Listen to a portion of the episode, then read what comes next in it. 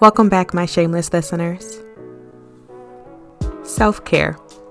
Self care is taking care of and honoring your body, mind, and spirit in a way that activates your best self. Self care are choices. Choices that are those that improve your physical, mental, or emotional health and move towards your desired outcome. It's important to maintain healthy relationships with others, but most importantly, yourself. You cannot maintain healthy relationships if you're not producing positive feelings or thoughts within yourself. Oftentimes, we find ourselves stressed or overwhelmed because we're not taking time out for ourselves. We don't take time out to smile or enjoy the small things that brings us peace. We live on short tolerance, anxiety, and always feeling rushed because we don't take time to process. How often do we sit and reflect this is my day. This is what happened today. How often do we sit and say, Wow, this is what brought a smile to my face today? I'm going to repeat this tomorrow. I'm proud of myself for this, or I overcame this. I could have responded this way, but I didn't. How often do we sit down or do we slow down and we stop to embrace the things that brings us joy? Self-care is doing what you care about. Self-care is doing what brings you peace, what brings you joy, and what brings a smile to your face. Self care is releasing frustration. Self care is releasing worry.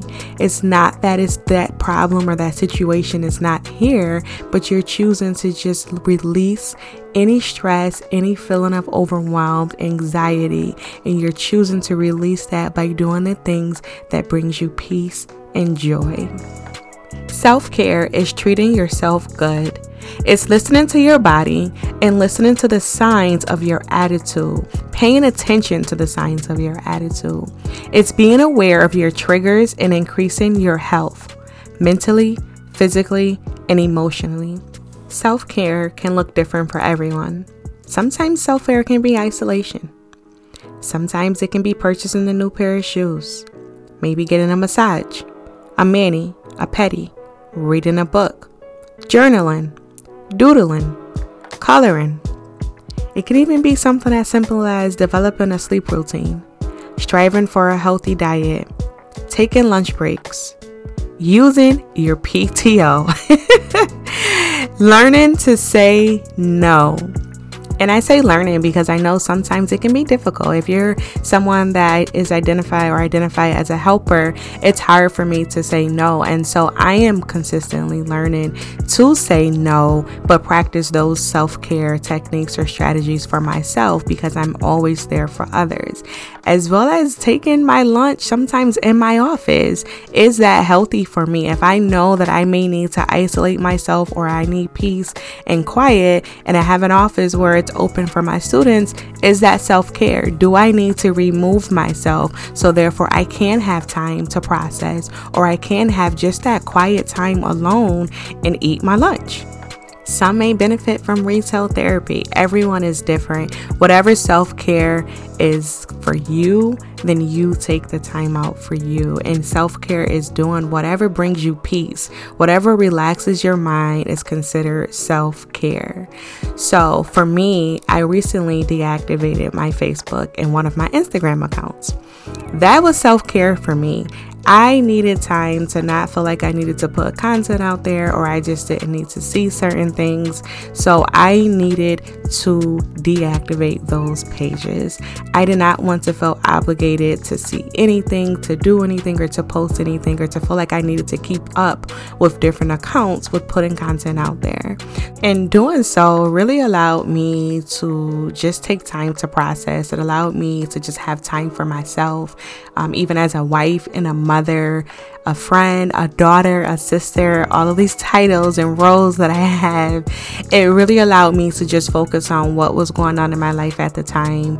Um, and then just time take time for me and for me that is a lot that means a lot because my mind is constantly going i think even when i'm sleeping like i even have dreams of my mind just constantly going so not having to do that helped out a lot. So, again, it looks different for everyone, but it's all about increasing your mental, physical, and emotional health. Track your body, track your mental, emotional, and physical health, and know when to put life on pause. Know when to stop and know when to slow down and to increase yourself, increase your peace, increase your joy, and don't feel bad. Do not feel bad for taking time for you, however that looks. Take care of you for you. And when you feel like you're ready to hit play again, then you get back to it. But you just make sure that you take that time for you. Fall in love with yourself. Spend time with yourself. Treat yourself.